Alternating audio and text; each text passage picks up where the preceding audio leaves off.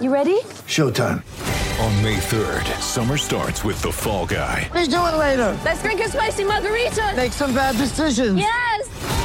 Audiences are falling in love with the most entertaining film of the year. Fall guy. Fall guy. Fall guy. That's what the poster said. See Ryan Gosling and Emily Blunt in the movie critics say exists to make you happy. Trying to make it out? Nope. Because I don't either. It's not what I'm into right now. What are you into? Talking. Yeah. The Fall Guy. Only in theaters May 3rd. Rated PG-13. Get ready for the greatest roast of all time the Roast of Tom Brady, a Netflix live event happening May 5th. Hosted by Kevin Hart, the seven time world champion gets his cleats held to the fire by famous friends and frenemies on an unforgettable night where everything is fair game. Tune in on May 5th at 5 p.m. Pacific time for the Roast of Tom Brady, live only on Netflix. When you need mealtime inspiration, it's worth shopping Kroger, where you'll find over 30,000 mouth-watering choices that excite your inner foodie. And no matter what tasty choice you make, you'll enjoy our everyday low prices, plus extra ways to save, like digital coupons worth over $600 each week. You can also save up to $1 off per gallon at the pump with fuel points. More savings and more inspiring flavors make shopping Kroger worth it every time. Kroger, fresh for everyone. Fuel restrictions apply. ACAST powers the world's best podcasts. Here's a show that we recommend.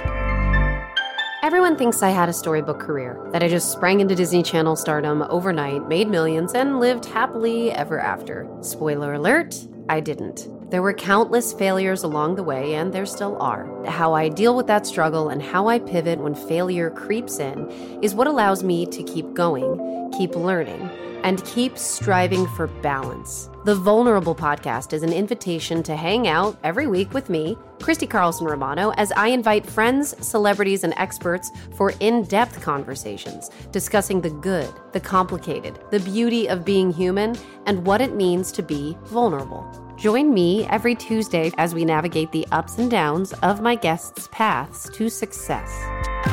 ACAST helps creators launch, grow, and monetize their podcasts everywhere. ACAST.com.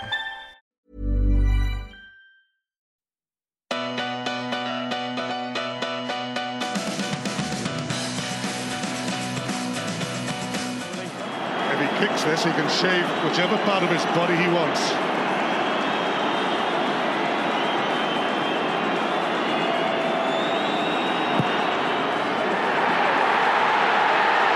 Fantastic. Oh, shave away, David, shave away. Wales are in the lead. Welcome to this week's Attacking Scrum podcast. It's not been the most cheery weekend for Welsh club rugby, but luckily the Welsh women got off to uh, got off to a winning start at, uh, at Rugby World Cup, so that's all good. You uh, you watched that one, Murph? I did, yeah. I didn't. I didn't um, do any alarm clock uh, business. I just TiVo, TiVo the game. What time did it actually kick off? BST, do you know? I don't know. Uh, it was. It was. I mean, it was stupid o'clock. I think four a.m., five a.m. Yeah, Um, so I watched it this afternoon. that's always good that's fun. always the, that's always kind of the, the problem slash the beauty with New Zealand. Uh, I you know I do like some of the weird some of the weird times. I, I like watching sport at breakfast time. Um, I mean, four o'clock would be early for for anyone's breakfast, I think. But yeah, Yeah. you know when you have like a, a seven or an eight eight a.m. kickoff, I uh, Mm. I like that. that You don't have all the the nervous waiting around all day. Yeah, well, the, the, I mean, the 2003 World Cup was classic for that. All the pubs around my way were opening early because it was down in New Zealand and they were kicking off about 8.30 a.m., 9 a.m. And inevitably, you know, if you met your mates at the pub at 8.30 a.m., you'd end up having beers. And uh, yeah, that was that was a good World Cup, am I quiet? 2003. Yeah, I mean it Mm, was well- it was good from that perspective. Yeah, no, I mean, the Wales bits, yeah. Yeah, well, it, well, oh, you're right. Actually, I mean, it was. We turned a corner in that World Cup. Yeah, kind of out of nowhere as well. You know, the uh, it'd been uh, yeah, Mm. Yeah. pretty pretty grim up to that point. I didn't watch And- the final. I was I was in work for the final, so Uh, well, you uh, yeah, that was the best pla- best place to be, I think. Um, just yeah, bring it back to the uh, bring it back to the Welsh uh, the Welsh ladies though. Uh, what did what did you make of it as a as a game and as a performance? Yeah, they, they- you know they're looking. I I think they look better every time I watch them in terms of the style of play and their patterns. Uh, just more effective, not more effective, but more. You can tell they're more drilled into them. They're more uh, comfortable with the way they're trying to play and everything. I was a little bit shocked the captain wasn't playing. Is that a rotation or she injured? I didn't. I didn't yeah, I that. believe there's um, a, like kind of dual captaincy thing on the go, isn't there? Yeah. Um, Yeah, well, the girl who takes her place is a good player, in fairness. But um, uh, yeah, and uh, it, it all built up to a nice grandstand finish and everything. So um, it could have gone, you know, could have gone pear shaped. I, I didn't like the way their tight head was, uh, the Scottish tight head was scrummaging.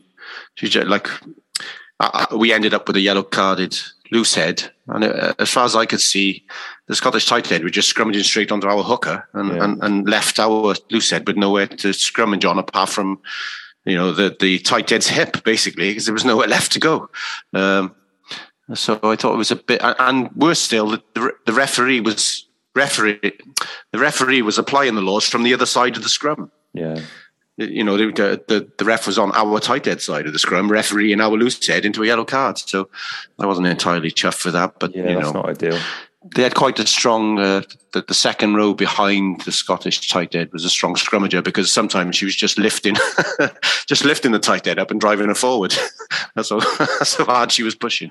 Um, but yeah. Um, I mean, it, uh, like any uh, major tournament, you just got to get off a winning start, haven't you? And Yeah, you have. It's interesting the the grand the grandstand finish you mentioned there because I think it just uh, obviously any any growing sport, in fact any sport, really benefits from from close contests. I think it's going to be really interesting to see kind of how this plays out in the um, in the Women's World Cup as a whole because you've obviously got such a disparity in terms of how far advanced and how well financed some of these these sides are. I mean, I'd be I'd be astonished if England don't walk it, to be honest, because they're you know they're yeah. probably in the best um, the best position uh, in terms of funding. Wales are right at the start of that journey, but Mm. yeah, like you say, great to uh, great to get off to a to a winning start, and hopefully that will. I mean, hopefully, it, it, it, uh, it- it's hard to imagine it'd be anything else, but hopefully you get England New Zealand final, and then the home team trying to upset them on their own patch. Basically, that that would be the ideal, I think, for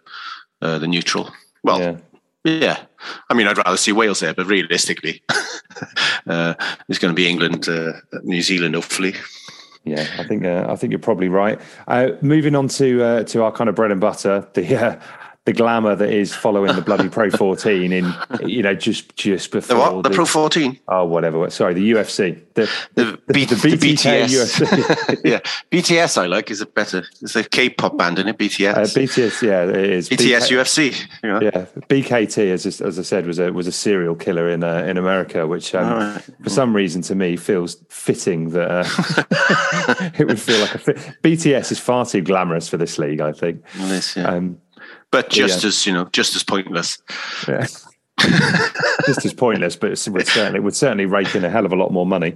Um, But yeah, a, a particularly uh, kind of grim weekend, I thought. So I I've relied once again on our trusty listeners to to stump up a few questions for us to get us through this one, Murph. Um, in no particular order, um, other than actually the order they've come in. Uh, this one was from Giving Up the Gun on Twitter and just says, Is Angus O'Brien the inform Welsh 15 and will he be in the Wales Autumn squad? Um, I don't think he will be in the Wales Autumn squad. Um, is he the inform 15? Well, half, yeah, well, possibly. I mean, I suppose what's standing out most of him at the moment, uh, something that wasn't necessarily part of his game in the past, is how good he is under the high ball. Hmm. Uh, lately, that wasn't really something you'd associate with him in the past. So, look, when we when we uh, when we first talked about when Liam Williams bust his collarbone, we, we all mentioned Tom Rogers, but he Mhm. hasn't featured since. He's been, he's been Uh, injured since, yeah. Yeah, and, and the likelihood is, uh, I, I mean, I, I don't know how soon the Halfpenny will be considered again, but uh, the likelihood is he'll just go for a tried and tested uh, Johnny McNicholl. Yeah, I, th- I think Halfpenny will be straight back in, if I'm honest. Uh, just Yeah. to, just on the Angus O'Brien thing, I think he's been brilliant. Uh, it's been so good to see him back playing with the Dragons. As I mentioned when I laboured through the, the podcast on my own the other week, uh, that I- he's. It was such a shame we let him go in the first place because he's been um, he- he's been fantastic since coming back. Don't think he'll be anywhere near the squad, and you know he's still got he's still got a way to go because he's not really played a huge amount of rugby for five five years. He was you know kind of rotation player at the Scarlets.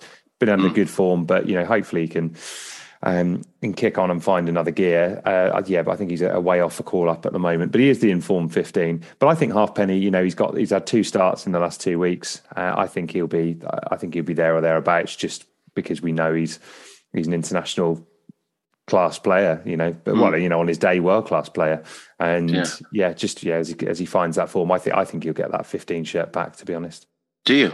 Mm. I'm not as convinced. I, I, wouldn't be surprised at all, but I'm not as convinced as you are that he, will go straight back into the starting 15. Um, I just don't think.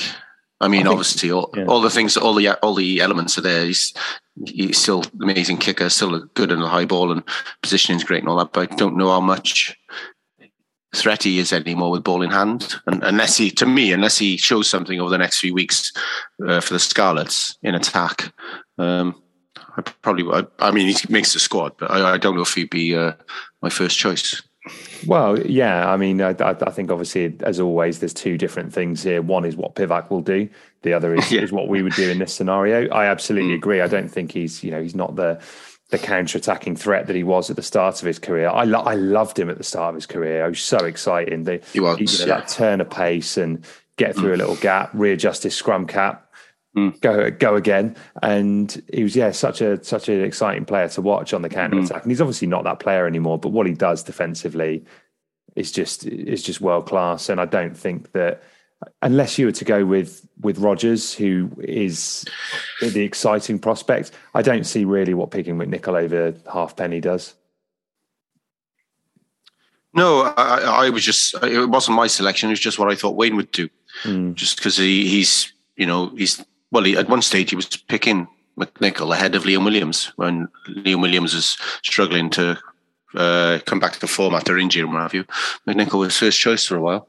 So I just imagined that would be the easiest option for, for Wayne to go with because he, he hasn't just come back off a long injury. He hasn't, you know, he's just uh, there or there or thereabouts most of the time, Johnny McNicholl. So um, personally, if fit, I go Tom Rogers, but um, we, we'll see. Yeah, I think Rogers is definitely the uh, the exciting option and the the glamorous one. But as you say, hopefully he'll he'll um, get a bit more a bit more game time a game time between uh, between now and then. Uh, mm. I hmm. quite enjoyed this one from from John Davis. Uh, simply says, "Right, let's get this over and done with. What the actual fuck is going on at Cardiff?" And uh, yeah, obviously, I, I, think we touched on it very briefly at the end of last week's show because it was kind of a breaking story then, but it's been a messy week for them, and they're the yeah. they're the only side to get a bloody win this week. But yeah, well, that's not been fun, yeah. This, is it? That's the advantage of. Uh, a derby is at least a Welsh side's going to win, unless it's the Osprey Scarlets open the game of the season, in which case they both lose and, and they end up with a draw. Um, yeah. But uh, well, look, I, I, I wonder if look, I, have spoken to. I went to watch Cardiff Uni versus Cardiff Met at the Arms Park on Wednesday, and I've spoken to a few people close to Cardiff, and um, any idea that their players left the pub to go and buy eggs to come back to the pub and throw eggs is just Wales Online bullshit. It just did not happen. Uh, I, I know from speaking to people, they were on a night out and they were doing that game where you have to carry an egg with you and stop it from breaking all night. You know, have you ever been in hmm. one of those silly nights out where you've got an egg? Um, and obviously it ends up squashed in your pocket by one of your mates. That's you know, that's the idea. And so one did end up squashed in someone's pocket in that pub, from what I understand, and another one rolled off a table. And now Wales Online is saying that they're pelting the whole bar with eggs.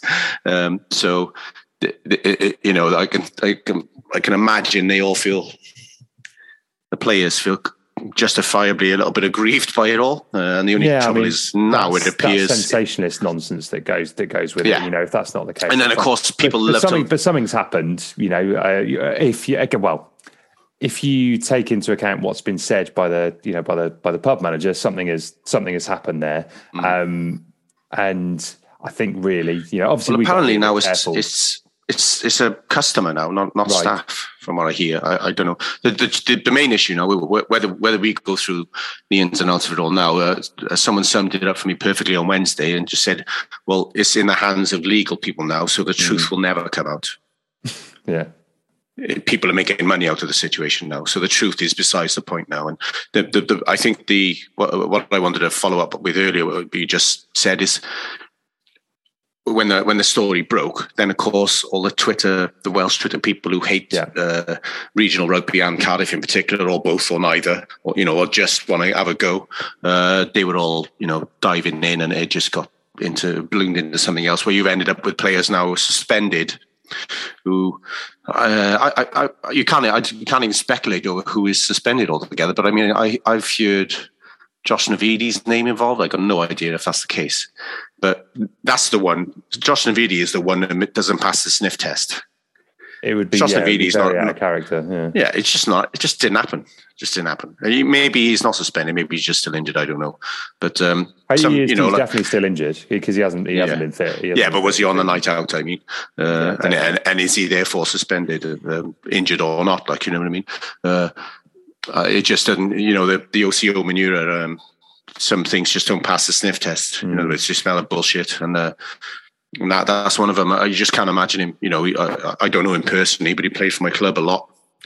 It's, it's just not in his character to be that way. I don't think so. Um, you can imagine some young forwards being drunk and making tits of themselves. You know, it's not. It's, it wouldn't be. It, would, it wouldn't even make a fucking headline. You know, in the past, young young forwards out making tarts of themselves. It's just that's just every Saturday in Cardiff. You know, um, so it's just one of them. It's just blown up into something, and, and I think it probably galvanised Cardiff into winning. That's what I think happened on Saturday.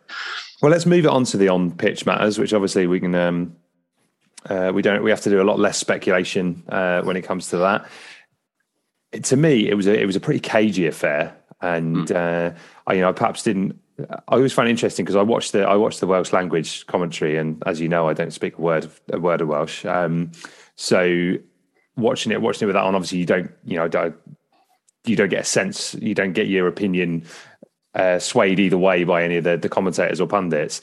And uh, to me, it felt a very, very cagey affair. You know, like one of those relegation derbies that you see in uh, in in football, where sides are you know almost a bit worried of making a mistake and looking to nick one at, a set piece. That's kind of how it started. But I would I would say Cardiff with a with a better side. Um, you know, kind of reflect on the scoreline. I thought that the Scarlets were very unlucky to have that try chalked off uh, for the forward pass. Yeah, the forward pass was the only one I was slightly doubtful about. I, didn't- there was no doubts about the red card as far as I'm concerned. I, I got no Stone- idea. Stone- Stonewall red. Well, why, why, why was Jon Davies doing his high, uh, uh, um, raised eyebrows look to Mm. the ref over a, over someone just you know blatant, as, blatant as a red as, as it gets? Mm-hmm. Um, so I don't know what was going on there. I, and like I say, the forward passes. Uh, um, the only one was slightly dodgy, the, the, the red card, and also the knock-on try or the try that didn't happen. Uh, might have happened if he hadn't knocked it on. Uh, they seemed to be booing that in the crowd, but it looked to me like they both touched the ball.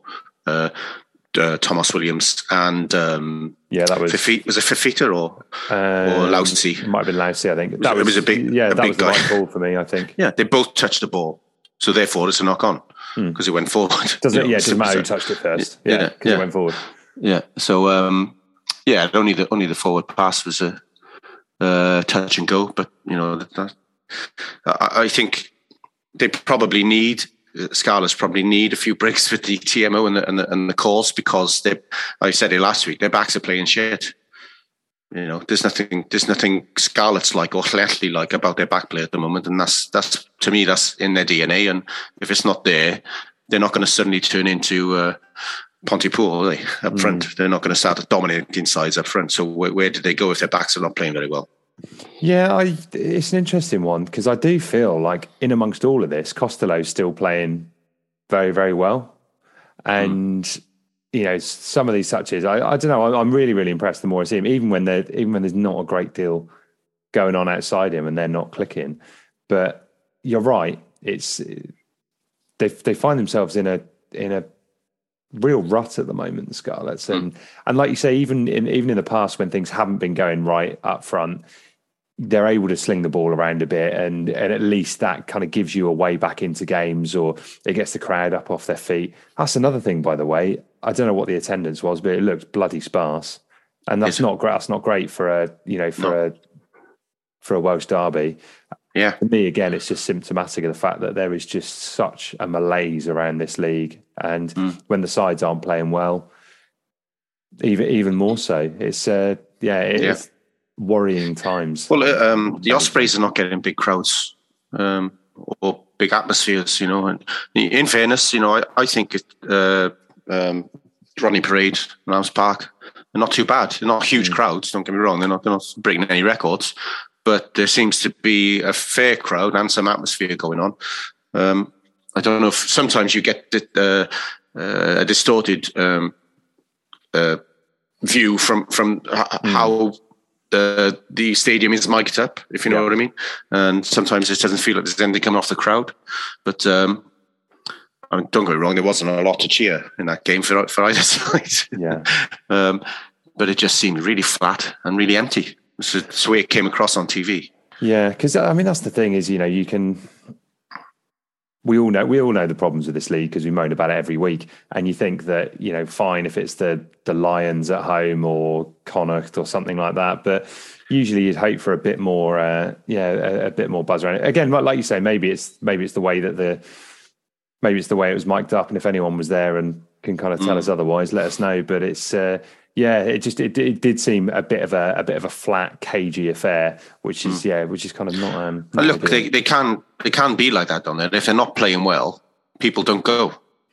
And yeah. you know, the Scarlets are not playing well. As simple as you know, they're definitely not playing well. So they, have been uh, accused of being quite fickle support yeah. in the past. And uh, when when things are going well, they, they, people want to watch them. But at the moment, they're in a rut, as you said. Um, only Munster are playing worse, yeah. uh, and Zebre, obviously, and um, yeah. So it, it, it, it, they've got form for, for not showing up when things are going badly. Well, the interesting thing as well, there you touched on the um, on the Cardiff University derby in there, which again, what was that? About four and a half, four, four and a half thousand tickets sold. Yeah, and that was only um, the seated areas. They didn't open the terraced yeah. areas. And uh, I was speaking to an official from Cardiff Met. So he sold 4,000. He believes if the terraces were open, they probably could have easily sold 5,000 tickets for that, for that game. Which, uh, yeah, again, is, I mean, whatever level of rugby it is, it's encouraging. And again, having done a bit of work in, in, uni- in university rugby and marketing around that, not an easy. Yeah. It's not. It's not an easy thing to do. So kind of hats off. Um, yeah. But again, to me, it's just like look, it, just shows I, if there's something on the line and it means something to beat mm. to beat the opposition, then. Well, yeah, I, I go further than that. I, I, go, I go further again. That that game uh, Wednesday and the quarter final of the BUCS game at uh, Cyncoed campus between the same two teams last year are the two best atmospheres I've been at at a rugby game in Wales in, in years and years. Mm. Uh, you, you got they, they keep the they actually have to keep the fans apart because there was a little bit of aggro between them on Westgate Street along to them. Not not not you know not a full blown riot, but yeah. some some people took umbrage and bumped into each other and all got a bit unnecessary. So they keep them on separate sides of the pitch, but they're constantly chanting at each other songs along the line of you've got a shit degree or you know whatever. It's just really funny banter back and forth. You know it's the cardiff uni people basically yeah, yeah. taking the piss out of the cardiff mets uh, uh, courses. And, um, and vice versa. It's just really good atmosphere and um, better than it's better than any you know any regional or club or club game in, in wales at the moment yeah no hey it's it's good to it's it's good to see that whatever whatever level of rugby it is and um and yeah, who knows? Maybe there's something to be learned from that when it comes to when it comes to the regions and how to get people um, how to get people excited about the uh, uh, the sides again. Because yeah, there wasn't there wasn't a great deal of it on on display this weekend. We're going to take a quick break, and then when we come back, uh, we're going to answer some more listeners' questions. And uh, yeah, Murph's going to Murph's going to give us reasons uh, as to why we should be really optimistic for the uh, for the rest of the season, aren't you, Murph? So that, will uh, that'll cheer us all up. You better get yeah. you better get yourself another San Miguel. I'm going to say how long's the break. right, we'll be back very shortly.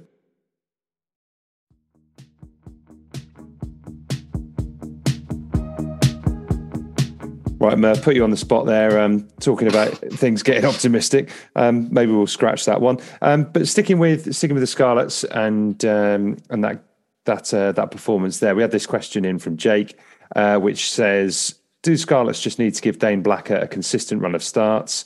Given that uh, Davies is not having his best season and Hardy not firing either, Uh, also, how good is Morgan Morris? Uh, we'll start with the uh, we'll start with the Dane Blacker thing. We've mentioned him a couple of times in recent weeks. Yeah, He's, I, I'd 100% agree and say he needs he needs a run of games now. Yeah, and, and Steph said as much. You said as much last week. Um, I, I, I go a step further. Excuse me, I just burped. Uh, um, I I think Gareth Davies is getting to be a bit of a spent force. Uh, if you look at his performances year on year since the last World Cup, he's slightly like mm. the explosive pace and the burst of speed, and they, they just don't feature anymore in his game. You know, initially when it when when he stopped doing that kind of thing, I thought it was the absence of Sean Edwards because he's playing a big part in mm. Gareth's game back then. But now, uh, what are we talking? Three years later, each season he's slightly less impactful on the game, slightly less. Um, I mean, you, when's the last time you did one of those mental forty-yard, fifty-yard breaks? When you know? So I think he's. Um, I mean, I hope I'm wrong because I'm a big fan, but I think he might be on the down on the downward spiral now, and uh, it, it, would make sense if Dane, like uh, everyone agrees, Dane Black has been playing the best uh, uh, club level for the Scarlets, so they just as well. Um, I think you've got to mix things up a bit when you're in this rut as well, and mm. Just getting some quick service away from the away from the breakdown, which you know has never been has never really been Gareth Davies's strength. You know, and, and you know, like I say, I'm not not not kicking him because he's you know he's been a he's been a hugely important player for for Wales and Scarlets for a number of years. But I think mm. at the mm. moment that would just give that injection of something else to to try, you know, that that quicker bit of service, a less structured, a less structured game. Because at the moment, it all just feels so turgid. And yeah, so for me, it's it would definitely be the right decision. And I think something that would. I'm not saying they're going to go out and win all win all the games off the back of it, but no, you know, sometimes a change in personnel in a key position can have that can have that difference, and it'd definitely be one I'd be looking at if I was uh, if I was in that position. Yeah, I, I, don't necessarily think playing Dane Blacker is uh, more often is going to turn him around, but I just think he needs he deserves a run of games, whatever you know, even if things were going really well. I think he's the future for the the region, and um, they just will get on with it as far as I'm concerned. Sticking with nines because we we spoke about this last week. What did you make of Tomos Williams this week? I thought I thought he had a I, I thought he had a fine game actually. Yeah, uh, yeah. Based on uh, the first what we talked about the first month of the season, he, he's still the best nine in Wales, um, and probably not playing his best yet. But you you don't know you don't know um, how much of that is being held back by his own team uh, and see how he goes when he gets on the international stage, you know? Yeah, it's it's one of those where I just feel like, again, I would have loved to have seen him have more. I don't, I don't know if this is indulging him just because I, you know, just because I, I rate him so highly. But I do feel like he's he's been kind of in and out, and the messing around with nines for Wales has done no one any favour favours. No. And to be fair to Hardy, he did a really really good job in South Africa, and it and obviously he those yeah. those tactics worked. But I feel, and obviously Tomos Williams has been. We got injured in the previous Six Nations campaign, didn't he? In in twenty twenty one, I think. Uh, so you know he's had a disrupted, you know, disrupted international career for a number of reasons. But yeah, I don't feel like the chopping and changing at nine has has really helped us because it's such a crucial a, such a crucial position and kind of going into a World Cup I think you need to know who you who your best nine is and yeah also nines don't finish the game anymore. Yeah um, hardly anyone's nine plays a full 80 minutes it's just too intense you've got to mm. basically be at every single breakdown uh, it doesn't always happen but that's the idea and that's just too intense over 80 minutes so it's become a slightly different position in a way from uh, from what it was uh, uh not that long ago. Um, you, you, you know you you've got a, a sixty minute guy and a twenty minute guy yeah. for every for every big match. So um, yeah, I, I, I, that injury in 2021 cost him a Lions tour, as far as I'm concerned. Um, or did he end up going? No, he didn't. No, he didn't. No, exactly. Uh, and I just think. It, for me, the first, the first, the two that's going to make the match day squad for me is is Tomos and then and then um, Kieran on the bench, mm. and then it's you know whatever whatever Wayne thinks going forward for the third choice guy. Yeah, no, I think I think you're probably right on that one. It's whether you it's whether you pick kind of a uh, a slightly left field choice. We, again, if if this was me, I'd always be looking my third choice nine to be someone who's either completely different or is gaining gaining some experience. Then I don't see much point in having a steady Eddie nine because if someone gets injured, you draft in a steady Eddie nine or someone with that experience. But as we said last week, there isn't there's not a huge amount of cabs in the rank at the moment. No. There's not a yeah. you know we've got some some really good nines, but there's not a, a, conveyor belt of, of young talent coming through. So there kind of isn't isn't really that that left field selection to be had. Just moving things on to the to the centre for a minute. We had this one in from the uh, from the Cardiff Rugby Life account. Is Max Llewellyn now a serious contender to wear 12 for Wales this autumn? Um, uh, I think he's likely to make the squad. Mm. But um, you know, if he wears twelve, it'll be against Georgia, because I think at the moment it's going to be Tompkins. stick with Tompkins and North. Yeah, Tompkins and North. Um, but he's he is he is definitely uh, stepped up a, a, fair bit from last season to this, uh, Max Llewellyn. Um, yeah, and that's good news because you know not everyone, not everyone in the youngsters is uh, kind of uh, being able to kick on into the Welsh squad from from breaking into regional rugby. First of all, not everyone has been able to kick on into the Welsh squad from that point. So uh, you know, like a lot of the second roads around, for example. So um, yeah, I, I, agree. I think he will, but I, I don't think he's you know he's not going to be. He's going to get a chance, I would say, this autumn. Yeah, the, the other thing I'd say though is there there are going to be injuries between now and the squad being named. There's going to be injuries during the during the campaign itself. And I think all it all it could take is an injury to someone in the back three, and North ends up back on the wing, or you know, or there is an injury to one of the centres. And I think he's a you know I think he's a really serious contender because mm. you're you're right. Those two are the would be the would be the first choice. Yeah. Did Johnny Williams get injured the other week? He's injured now, so hmm. uh, yeah, so. I think he's unlikely he's unlikely to make it. And then there's yeah. not a you know there's not a huge amount. No, Willis. Yeah, you know, I think if he chooses four centres, it will be uh, it will be Willis, Willis, Max, Tompkins, and North. I would have thought. Um, I, I probably uh, Owen Watkin over Max. Sorry, you're right. Owen, yeah. uh, maybe yeah. Owen Watkin over Willis. Yeah, I thought yeah, Willis was excellent. Actually, I thought he had his best game of the season on uh, on on Saturday.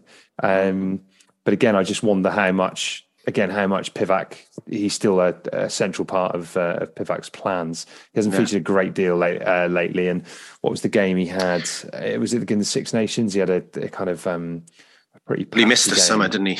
And he missed the summer, yeah. So. Yeah. I don't know. I don't know how much um, how much he'll feature there versus mm. you know someone who's got a lot of improvement in him mm. and offers something really different, Llewellyn, because he does. You know, he's huge. He's absolutely mm. huge, and as we've said a number of times, it's not just look for contact. He's he's not, you know, for someone that big, he's not slow, and he doesn't just look to run directly either as well. He'll look to, you know, he'll either look to hit the inside shoulder or or go him as well. So it does offer it does offer something different. Obviously, North is, you know, North offers that size as well. But I don't know. I uh, I think he's an exciting prospect. I think I think he'll be in the squad, and I do think he'll get. I do think he'll get his first cap. But you might be right; it might be against Georgia. Yeah, I think it's a little bit a little bit soon to throw him in against. Uh, well, there's strong opposition otherwise, isn't it? You know. Yeah. So, yeah. So what's New Zealand? New Zealand's uh, New Zealand, Australia, Argentina, Argentina. and yeah. Georgia this this uh, yeah. this term. Fair enough. Right. Uh, sticking with with Wales selections. Uh, notice how we're we're turning to these things rather than talking about the regional rugby, which is fair enough, I think. Uh, so Biggar went off. Uh, Biggar went off injured today. Sorry, this one's from Chris Roderick. Dan Biggar went off injured today. In a doomsday scenario where he and Anscombe aren't fit for Wales, New Zealand, who starts at 10? I thought Jarrod Evans was good yesterday, but he went off injured too. I don't think there's any danger of Jarrod Evans starting um, this, this autumn, to be honest. I don't, as you said before, I just don't think Pivac likes him much. Um, yeah. That's just my that's just my opinion based on you know various squad selections. If both those two were injured, let's have a look at, at the other options. So you've got uh, you've got Sheedy, uh, you've got uh, Sam Costelow, and you've got yeah, you've got Jarrod. Uh, have I missed anyone? Who am I missing here? Um, oh, uh, Rhys Patchell, but then Rhys Patchell know, again. Yeah, just doesn't play enough minutes for his region. No, he so, doesn't. Um, Yeah, yeah, Jarrod. I think Jarrod would have to be playing his absolute best rugby, and he's not. And then if he was playing his absolute best rugby, he would he might get into Wayne's squad. That's that's so that's so interested in him Wayne is. I think. Uh, so that that uh, I mean, it's a hopefully it's a hypothetical situation that doesn't come about because uh, I think we'd have to go Sheedy based on actual experience. I mean, Sheedy's in the in the uh, process of probably being played out of his club jersey yeah. by AJ MacGinty. So um, yeah, it's tricky. I, I, mean, I hope that. Yeah, I really hope that doesn't come about. yeah, no, I uh, I agree on that one. While we're talking about ten, yeah, I, I hope I hope it I hope it doesn't come about as well. And I'm uh, obviously I have no medical qualifications whatsoever, but I feel uh, I feel vaguely optimistic about it as well. I just think, uh, yeah, hopefully the uh, there will be an opportunity for them to to be fit and available for selection. And and as we've said, if they are if they are fit, those two I think are, are quite comfortably ahead of ahead of the others in terms of the pecking order. Oh yeah. While we're talking about Dan Biggar, he's announced he's going to leave uh, Northampton at the end of the season after four seasons. Uh, any danger of him coming back to Wales, Murph, or do you think it's a, a, a trip to France or Japan? Yeah, judging by the interviews he's been doing, um, which they highlighted on Scrum V earlier, no intention of Wales at all. Mm. And I, uh, I mean, could they afford him? You'd have to be on the Wales money. You'd have to be It'd on, on 80 20. Yeah, yeah uh, doesn't look like English clubs can afford him anymore, which is brilliant. Um, uh, so France, um, look, uh, it, anyone would have him. Any, I think any any team in the world yeah, unless they've already got you know, yeah, uh, Ntamack in their side, or you know, or, or you know, a, a worldie, and then they they would need to spend half a million pound a year on him. But uh, he gets into most sides in the world, so he could end up. It just depends where he wants to go. I, I think the easiest. I don't know. Uh, the, the uh, the the worry is if he goes to France, he ends up having to play every week and gets burnt out. Uh, was he mm. 32, 33? yeah. Know. He um, will be by the time the season's done. I think. So yeah. The, the easy, the easiest place to play for him is Japan.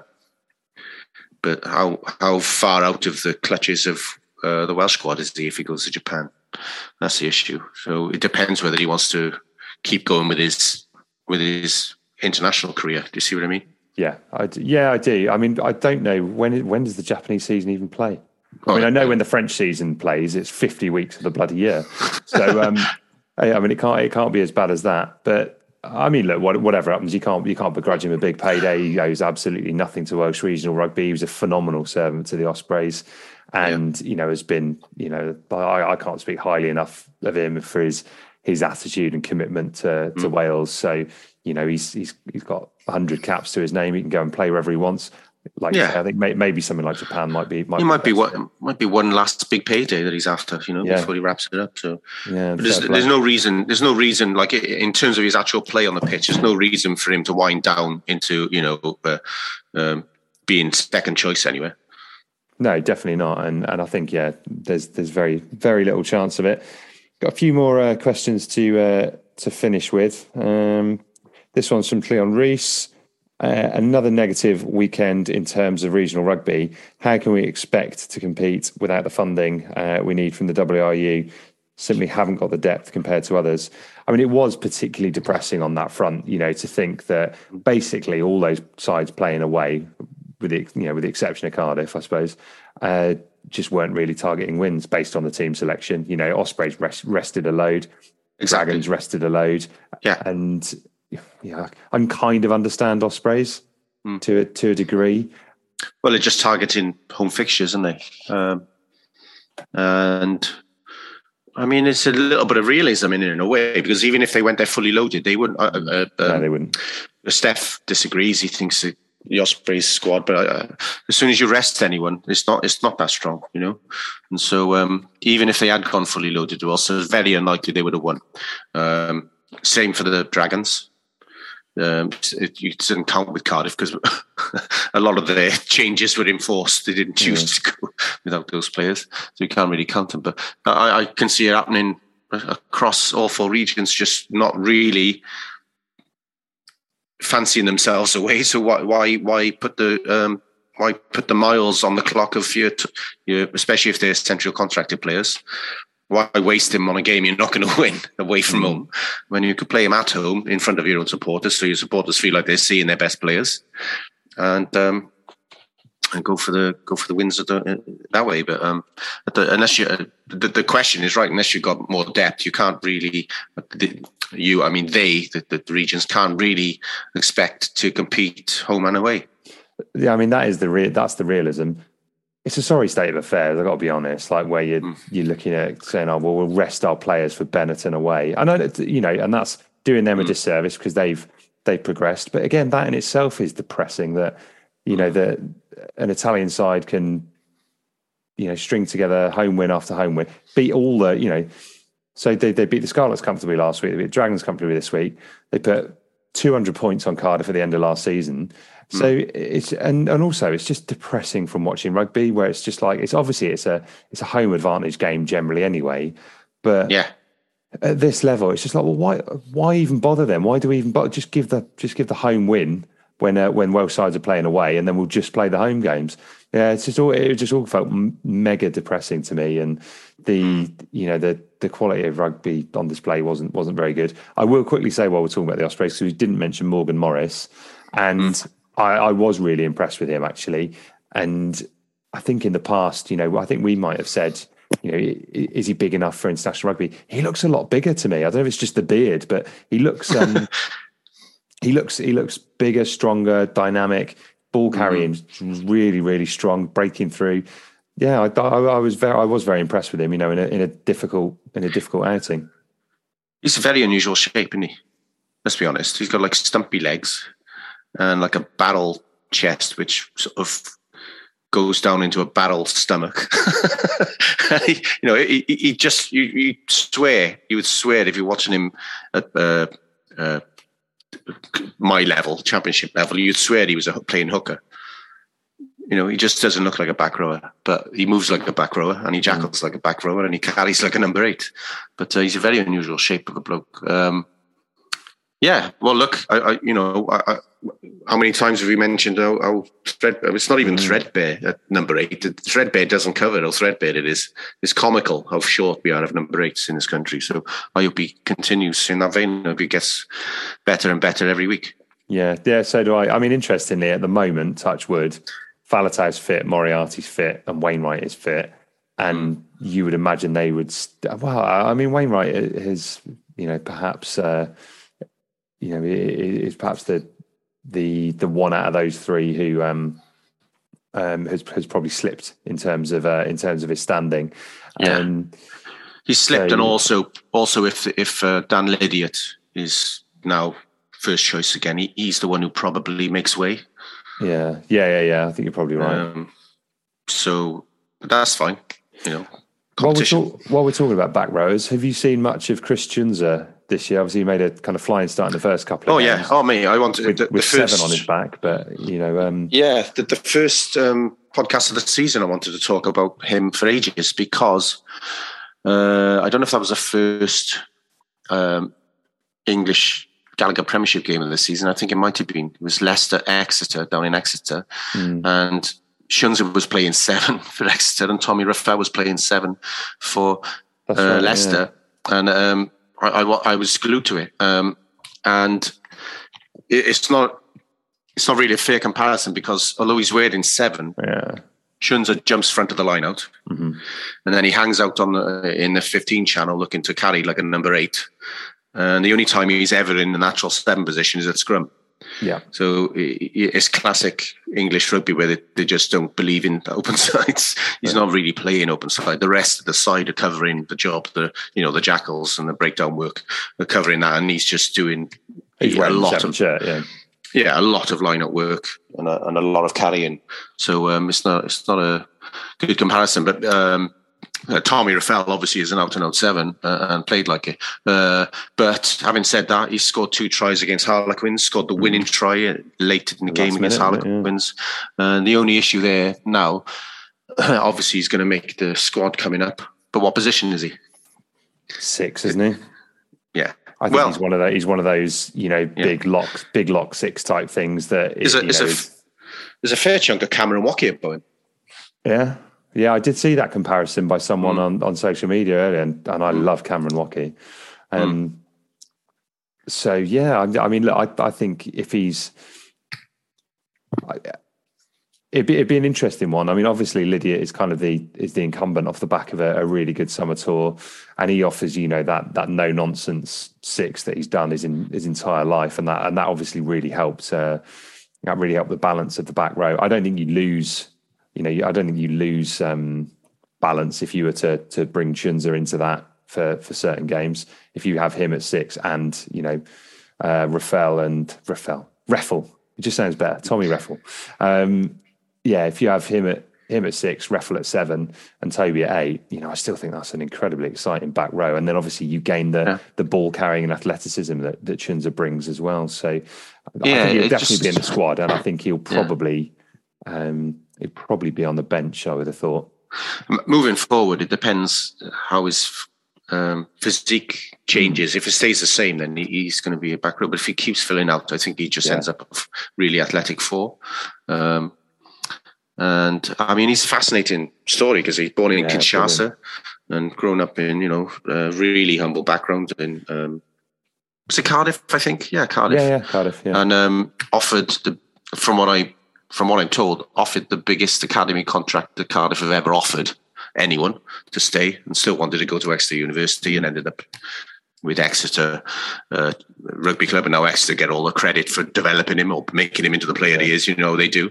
Like they do it. Gloucester think they've developed uh, uh, Louis Louis Rees-Zammit. You know they don't think he, they thought he was rubbish until he arrived there. They, that's the way they think you know, in these places, and they've only gone there for their education.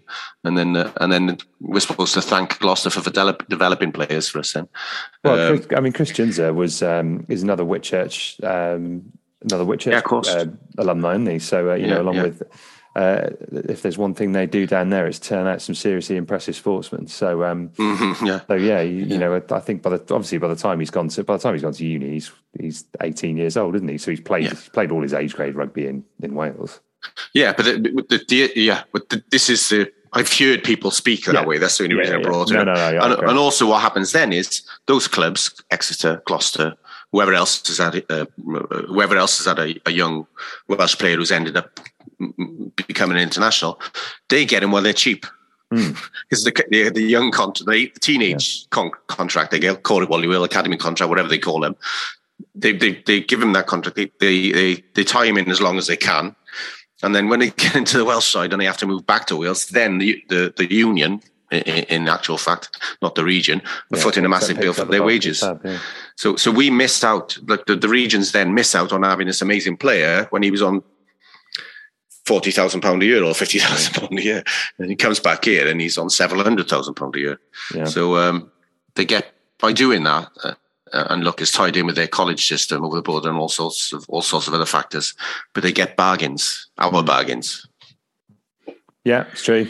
It, it is true. Uh, it'd be interesting to see, you know, when that when that time is up, where uh, where he might end up, because God, there'd be a, a hell of a fight for um, a hell of a fight for him because he's uh, he's a serious. I think he's a, a serious talent, and I'm uh, Yeah. that, that, that's no exclusive, is it? You know. uh, I'm not offering You you, any real insight, but yeah, by, by telling you Christ Tshiunza is a hell of a talent, but he's, he's a very exciting one and someone I'm hoping to see. Uh, yeah, hoping to see a bit more of in a in the red of Wales.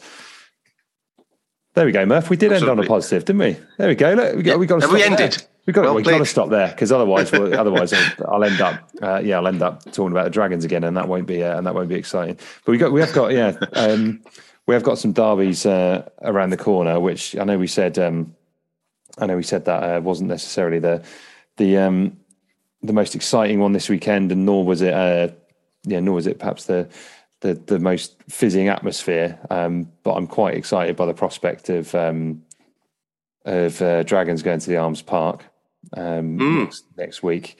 Uh, and we've got a terrible, terrible record um, against against Cardiff. Um, and and that is one like this this weekend. I saw a few people mention this on Twitter, and I absolutely agree. This weekend is completely forgotten about if you pitch it, if you pitch up and um, and, uh, and and beat your neighbours in their own backyard.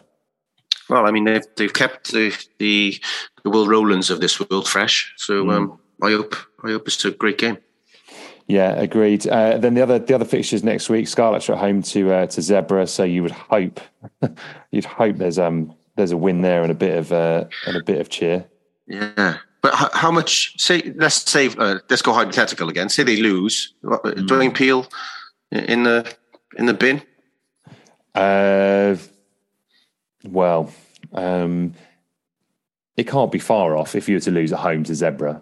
Yeah, I I mean, mean, in his in his post match interview, he looked a broken man. yeah. Yeah, which is yeah, which is which is understandable. But I mean, Zebre haven't won a game for God knows how long, have they? Yeah. Uh, I mean, they they might. Yeah, it's very right, hypothetical, don't yeah. get me wrong.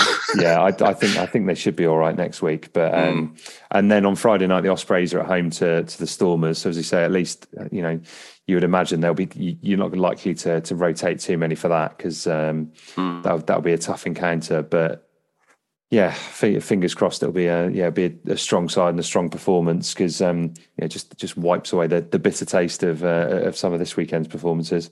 And we're getting close as well. You know, obviously we're getting close to um to squad selection time, really, aren't we? You know, ne- by next week we'll be middle of middle of October, so I don't think squad selection will be will be far away. So hopefully, there's some big big performances in there we can get excited about. If not, Christ Tshiunza is a hell of a talent. You heard it here first, right? um, Thanks, uh, thanks, Murph, for uh, for joining us and pulling me through uh, pulling me through a tough week. Uh, then, uh, uh, thanks as always uh, to our sponsors at So Coffee Trades. Um, but a special thanks because actually I caught up with Scott Otten, who's the um, obviously you'll you'll probably remember him as the the, the former Ospreys hooker and uh, and Scott so so Coffee Trade is Scott's company, uh, and I caught up with him for a chat uh, earlier this week and. Um, he was incredibly open and honest about the the mental health struggles that he's had since um, since hanging up his boots. And uh, I'll be releasing that podcast later on in the week, and it's it is really worth a listen because he's just um, you know some really important some really important stuff in there, and he's just so kind of frank and. Um, uh, and incredibly honest about it, and and uh, yeah, it was it was really really interesting in, to catch up with Scott, and also uh, you know really good to hear he's in a he's in a good place as well. So that'll be out later this week, probably Wednesday, uh, if not Wednesday Thursday. Um, but make sure you you subscribe to us on um, on Spotify or Acast or uh, or Apple Podcasts, wherever you get your podcasts, because then you'll get an alert through when we release that one as well. Um, but yeah, in the meantime, if you want to back uh, if you want to back a, a flourishing Welsh business, uh, get some good quality coffee. Uh, and also, uh, and also back someone who's a who's a top lad. Then you can do that over at socoffeetrades.co.uk. Right, thanks for listening. We'll be back next week.